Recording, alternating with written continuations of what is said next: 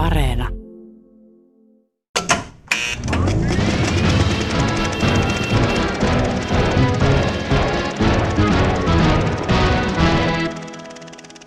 Seuraavaksi sitten vähän Notre Damein ja muiden Pariisin kirkon kellojen soittoa. Ää, siinä on ihan lyhyt pätkä kellonsoitto ja sitten joku helkkarin vauhko kanadalainen selostaja rupeaa selostaan taas hirvittävällä vauhdilla, mutta on siinä ainakin vähän, vähän kellopätkääkin, kas näin.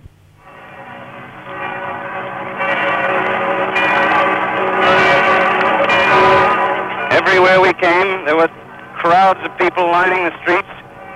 This division had to fight its way in. It was held up outside the city by... Mun silmin tuo Palaako Pariisi on ennen kaikkea tämmöinen sodan jälkeinen, ehkä ranskalaisten halu myöskin vähän kirjoittaa uudelleen sitä heidän 1900-luvun historiansa nöyryyttävintä vaihetta, koska kun suurvalta ja sen pääkaupunki painetaan polvilleen ja pääkaupunki on miehitettynä, niin onhan se ollut ihan valtavan alentavaa. Ne on ollut erittäin nöyryyttäviä vuosia ja on tapahtunut yhtä ja toista ristiriitaisia tunteita herättävä asia. Siis ihan joka ikinen kadunmies ja kadun nainen on kokenut asioita, jotka on jäänyt osittain hänen omalle tunnolleen. Ja tässä elokuvassa näitä ristiriitaisia tunteita kirjoitetaan uudelleen ja annetaan ranskalaisille ehkä enemmän valtaa siihen, siihen Pariisin vapauttamiseen kuin mitä heillä olikaan. Toki siinä ihan syystäkin kerrotaan kaupunkisodasta, joka oli tavallisten ranskalaisten siviilien sota – ja se oli todella urheata taistelua niitä jäljellä olevia saksalaisia joukkoja vastaan. Mutta yhtä kaikki tässä näkyy myös semmoinen kylmän sodan asetelma, jossa, jossa kirjoitetaan uudelleen näitä dramaattisia hetkiä. Onko tässä tavallaan kysymys siis propagandamielessä siitä, että Ranskan kunnia palautetaan sen jälkeen, kun he ovat tavalla tai toisella joutuneet alistumaan ja antautumaan natsisakselle ja tehneet myös sen kanssa yhteistyötä hyvin pitkälle visihallituksen kanssa? mun mielestäni on juuri siitä kyse ja siitä, se näkyy esimerkiksi siinä, että elokuva ei paljon muistele kollaboraattoreita, jotka oli siis hyvinkin tavallisia ihmisiä, jotka syystä tai toisesta joko sympatiseerasivat näitä miehitysjoukkoja tai ainakin olivat mukana niiden toiminnassa, saattoivat ehkä tiedä, tehdä ilmiannon naapuristaan tai, tai tehdä hyvää bisnestä saksalaisten kanssa ja niin edelleen. Ja heitä ei haluta tässä elokuvassa ollenkaan muistella. Ja toisaalta taas ehkä pariisilaisille kommunisteille ei anneta ihan sitä asemaa, mikä heillä oli. Ja mieluummin ajatellaan, että oli tämmöinen yhteisrintama, vastarintaliike, jossa oli tällaisia äh, erilaisia vastavoimia, erilaisia setiä, eri-ikäisiä setiä, jotka keskenänsä sitten käyvät keskusteluja. Niitä tässä elokuvassa on ehkä vähän liikaakin meidän silmiin, että sedät keskustelevat keskenään, että mitä seuraavaksi tulisi tehdä ja pitävät tämmöisiä luentoja. Mutta että, että siinä käsitellään toki myös sitä mahdollisuutta, että parisilaiset olisivat saattaneet jakaantua eri leireihin. Siinähän myöskin jo uumoiltiin sitä, että kuka hallitsee Pariisia, kuka hallitsee Ranskaa heti kun saksalaiset on saatu ulos kaupungista.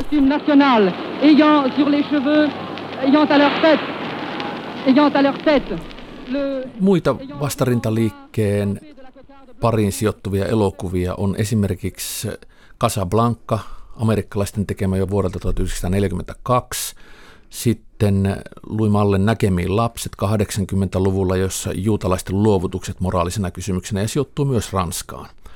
Max Manus, norjalainen vastarintaliike, sankaruuden rakentaminen siinä jälkikäteen. Sitten Italiaan ja Saksaan liittyy esimerkiksi tämmöinen Rooma avoin kaupunki ja yksin Berliinissä sitten ehkä uudempana. Näitä on näitä on tehty aika paljonkin ja näissä on aina se kipeä seikka, että kun isänmaa on miehitetty, niin kuinka sitä jälkikäteen käsitellään ja selitellään.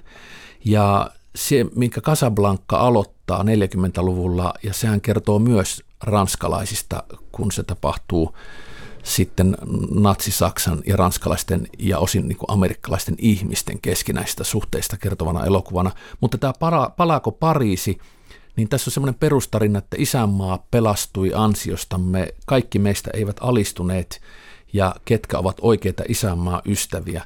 Kun mä tätä mustavalkoista lähes kolmetuntista elokuvaa katsoin ja katsoin, että ketkä siinä näyttelee, se lista on ihan luettuna hyvin vaikuttava. Ja mä tiedän, että sinä ranskan kielen taitoisena osaat lausua myöskin nämä ranskankieliset nimet oikein, toisin kuin minä, niin jos teet palveluksen, jos ei muuten, niin vastarintaliikkeen kunniaksi lausut sitten näitä näyttelijöiden nimiä oikein, niin jutellaan niistä näyttelijöistä ja ota se ohjaaja siellä sitten myöskin. Tämä elokuvahan siis on siinä mielessä kiinnostava nyt katsottuna, että tähän on kerätty tällaisia kassamagneettikasvoja. Ja ehkä se vähän pistää meidän silmäänkin, että siinä on siis, siellä, sieltä löytyy siis tästä, tästä René Clémentin ohjaamasta elokuvasta löytyy Jean-Paul Belmondo. Välittömästi on saatu 100 000 katsojaa lisää. Siellä on Charles Boyer, siellä on Jean-Pierre Cassel, sieltä löytyy Alain Delon ja myöskin siis tämmöisiä Kirk Douglasin tapaisia kassamagneetteja, Yves Montand, Anthony Perkins, Simon Signore. Ja tämä luo aikamoiset odotukset meille ja niin kuin aikanaan yleisölle on luonut. Ja sitten kun katsoo elokuvan, niin toteaa, että tässä esimerkiksi ei ole semmoista yhtä pariskuntaa, yhtä suurta rakkaustarinaa, joka saisi meidät niin kuin liikuttumaan ja sitoutumaan, vaan tässä niin kuin nämä tarinat jää kesken. Ideana on tietenkin se, että osoitetaan kuinka moni haaveili, suunnitteli, oli mukana Pariisin vapauttamisessa kuinka moni, niin kuin tässä Anthony Perkins sanoo, että nähdä Pariisia kuolla ja kirjaimellisesti menehtyy Pariisia vapauttaessaan. Se on tässä ideana, että kuinka monta uhrausta annettiin ja suinkaan kaikki eivät päässeet siihen H-hetkeen enää mukaan.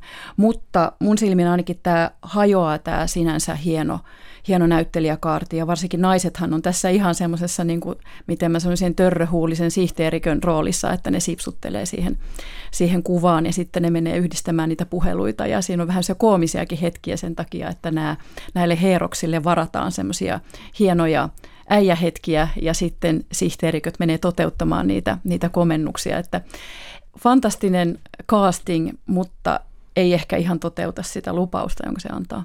Ja yksi kiinnostava juttu vielä tässä on siis suuri elokuvaohjaaja Francis Ford Coppola toisena käsikirjoittajana kummisetien ja ilmestyskirjan tekijä ja se minua hämmästytti, että jo 60-luvun puolen välimaissa näin isossa tuotannossa tuommoinen kova nimi ja mm-hmm. silti tämä elokuva, voitaisiko sanoa, että tämä on ei aivan huono, mutta tämä on kehnohko, mutta kiinnostava historiallisessa mielessä – koska tällä on selvästi jokin poliittinen tarkoitus.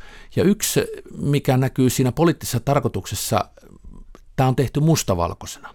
Vaikka eletään 60-luvun puolta väliä, jolloin suuret menestyselokuvat aina tehdään jo väreissä. Ihmiset haluavat nähdä suuria värielokuvia Technicolor-väreissä ja laajasti kuvattuna. Niin tämä on tehty mustavalkoisesti. Ja jostain luin, että syynä oli ilmeisesti kaksi asiaa. Se, että tähän on saatu sitä dokumentaarista osuutta – mukaan. Dokumentaarista osuutta, jossa natsit marssivat Pariisissa ja myöskin saksalaiset upseerit ihastelevat ja kuvaavat kaitafilmikameroillaan Pariisia ja sen nähtävyyksiä. Eli se on arkipäivää se natsien Pariisissa oleminen. Ja toinen on sitten se, että sinne saadaan ne hetket, kun Pariisia aletaan vapauttaa, vastarintaliike ranskalainen on tuonut sinne kaduille parrikaadeja ja Pariisista taistellaan ja siellä ammuskellaan ja sinne amerikkalaiset panssarivaunut vyöryvät. Ja sitten vielä lopuksi erittäin paatoksellisena, mutta ranskalaisille varmasti kohottavana kohtana on se, kun kenraali Charles de Gaulle, tuleva Ranskan presidentti, kävelee riemukaarella ja häntä ympäröivät kansanjoukot ja hurraavat. Paris, Paris Paris brisé, Paris martyrisé, mais Paris libéré, libéré par lui-même. Sä olet taidehistorioitsija ja tietokirjailija Anna Kortelainen ja sen lisäksi teet kaunokirjoja, niin minkälaisina sä näit nämä dokumentaariset osuudet, jotka tässä elokuvassa ovat kuitenkin erittäin tärkeitä. Niillä tuodaan sitä tuntua, että näin todella tapahtui ja kaikki tämä muukin, joka tässä elokuvassa on tavallaan totta? No onhan ne dokumentaariset pätkät tosi vaikuttavia ja pakko sanoa, että niiden kohdalla jollain tavalla terävöityykin, kun tajuaa, että tuossa ihan oikeasti parisilaiset juoksevat henkensä edestä tai keräävät aineksia barrikaadia varten vasemmalla rannalla. Ja silloin tietysti se fiktiivinen osuus, jossa, jossa tiedämme, että kyseessä on vain näyttelijät ja avustajat, niin se, ehkä se lataus siinä, siinä menee juuri sen takia, että, että tajuaa sen todellisuuden ja harjoitellun ja esitellyn vaiheen eron. Mutta toisaalta taas siinä korostuu se, että jäi jotakin sellaista, joka mahdollistaa tämän elokuvan teon. Eli se, että ne monumentit, jotka tässä elokuvassa luetellaan hyvin alleviivatusti, henkilöt luettelevat, että mitkä ovat ne kulttuuriperinnön upeimmat aarteet, jotka ovat joka päivä tämän suunnilleen kahden viikon ajan, joka on tämän elokuvan aikajänne, niin tämän kahden viikon ajan on koko ajan vaarassa. Siinä mainitaan Louvre, siinä mainitaan Notre Dame, Saint-Chapelle ja muutama muu kohde, josta me olemme jo ymmärtäneet, että jos ne olisi tosiaan tuhottu yhden päivän aikana kammottavan nopeasti, niin tämmöistä elokuvaa olisi voitu tehdä. Me, meillä ei olisi mitään mahdollisuutta sodan jälkeen enää tutustua semmoiseen eurooppalaiseen yhteiseen kulttuuriperinteeseen, jota siellä on vaalittu ja jotka ihan yksittäiset ihmiset ovat pelastaneet. Ja kun pari vuotta sitten Notre Dame paloi, niin mä luulen, että se oli monille meistä semmoinen tajuamisen paikka, että kyseessä ei ole pelkästään arkkitehtuuri tai pelkästään kirkko tai pelkästään matkailukohde. Nämähän nykyään valitettavasti redusoituu vain matkailukohteiksi, jotka tuottaa varoja sille kaupungille, vaan että kyseessä on meidän yhteinen omaisuus. Ja se, että, että näyttelijät pörräävät siellä Notre Dameissa, soitetaan Notre Damin kelloja, niin se tuo musta, se on tunnustettava tässä elokuvassa todella hienosti sen esille, että Euroopassa tuhoutui todella paljon arkista arkkitehtuuria, ihmisten henkilökohtaista omaisuutta, mutta yllättävän moni taideaare säilyi.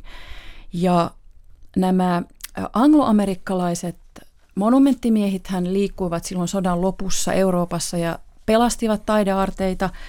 Ja sitten Pariisissa toimi hän yksittäisiä henkilöitä tämän, tämän komentajaan Koltitsin ohella, joka, joka, tekisi, joka tavallaan koko ajan hidasti sitä Pariisin tuhoamista. Hän oli saanut sen komennon, että nyt kaikki on miinoitettua, nyt antaa mennä. Hän hidasteli.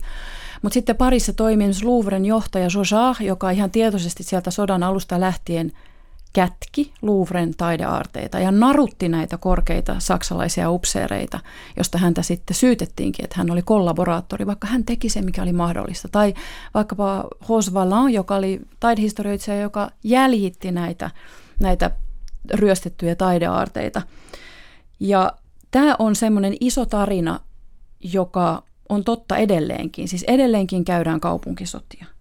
Edelleen kulttuuriperintö on uhattuna. Viimeksi tammikuussa 2020 presidentti Trump uhkasi Iranissa olevia Unescon maailmanperintökohteita. Että tämmöinen mahdollisuus, että jokin, jota me pidetään ikuisena, arvoltaan ikuisena, tuhoutuu. Seuraavassa sitten Albert Camus lukee uutiskatsausta äh, Pariisin vastavapautetussa radiossa elokuussa 1944. Albert Camus. Il a fallu cinq années de lutte obstinée, silencieuse, pour qu'un journal né de l'esprit de résistance, publié sans interruption à travers tous les dangers de la clandestinité, Sen lisäksi, että sä olit Anna Kortelainen taidehistorioitsija ja tietokirjailija, sä kirjoitat myös kaunokirjoja. Uusimpana Tulirinta, jossa on myös ranskalaiskytkös ja hyvin voimakas sellainen.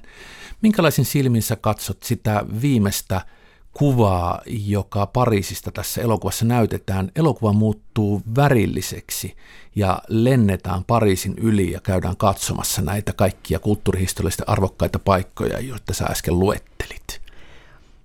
Mun täytyy myöntää, että se loppu kyllä liikuttaa mua ja se ajatus, että kaikki Pariisin kirkonkellot heräsivät neljän vuoden jälkeen eloon, se ei liikuttaa mua, vaikka mä oon koko sen elokuvan oon ärtynyt siitä ikuisesta akordeonista, tästä hanuritunnuksesta, jolla aina merkataan, että nyt ollaan Pariisissa.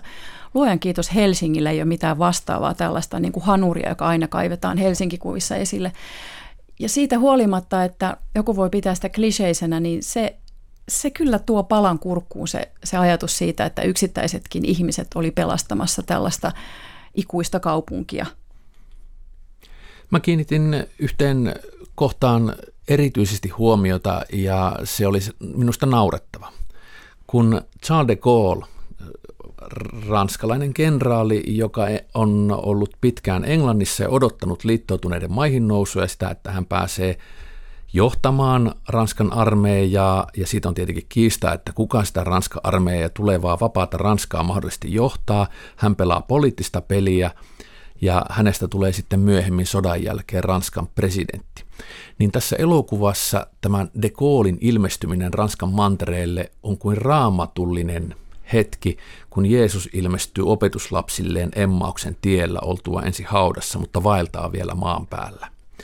Ja tässä elokuvassa Ranskan vastarintaliikkeen mies on käymässä amerikkalaisten luona ja kertomassa, että nyt pitää kiirehtiä Pariisiin, koska Hitler on päättänyt tuhota se. Nyt on kysymys vain päivistä. Ja siellä hän sitten amerikkalaisten päämajassa tapaa de Gaullein de Gaulle ilmestyy ylväänä pitkänä miehenä ja sanoo, että minä ymmärrän sinun hämmästyksesi, mutta nyt ei ole tunteiden aika, kerro vain tosiasiat. Näetkö sä mitään naurettavaa tässä elokuvassa, kun tämä on aika pitkällekin myöskin ihan tämmöistä puhdasta propagandaa, jota olisi voinut katsoa 12-vuotiaana suurin silmin, mutta aikuisena tämä näyttää naurettavalta. Siinä tämä elokuva on epäonnistunut, että se ei pysty, se ei pysty luomaan sitä karismaa valkokankaalle, joka ilmeisesti näillä keskeisillä henkilöillä, niin kuin kenraali Leclercillä ja sitten Charles de Gaulleilla on oletettavasti sentään ollut, että niissä on kieltämättä vähän semmoista tahatonta komiikkaa, kun elokuvan huippuhetkellä. Silminnäkijä viimeinkin tapaa kenraali Leclercin ja se on mahtava antikliimaksi se pikkumies siinä. Tai tosiaan Charles de Gaulle, joka siinä lopussa patseraa, tulee niin kuin deus ex machinana, jostakin pudotetaan, että nyt meillä on tässä tämä tuleva hallitsija, joka on itsekin hyvin tietoinen siitä, että täällä on muut tehnyt tämän duunin ja itse asiassa on niin kuin aika ruma vallanjako tässä menossa, että ei ole yhtään niin pyhä tämä toimitus kuin miltä tämä nyt pitäisi näyttää. Mutta mulla on sellainen käsitys, että aikalaiset koki tämän vähän samalla tavalla – että kun Charles de Gaulle piti ensimmäisen puheen vapautetussa Pariisissa, niin yleisö oli aika pettynyt. Missä on tunne? Mutta ei Charles de Gaulle voinut luoda sitä tunnetta, koska hänet oli pudotettu sinne lavalle. Ja se tunne oli niissä, jotka olivat sen Pariisin vapauttaneet. Et siinä mielessä Charles de Gaullein pökkelömäisyys on hirveän rehellistä. Näyte on pelkkää ääntä Pariisin valtauksesta. Siinä kuuluu huutoja Vive de Gaulle – ynnä muuta, mutta lähinnä tuommoista ilon kiljuntaa Pariisin valtauksen johdosta.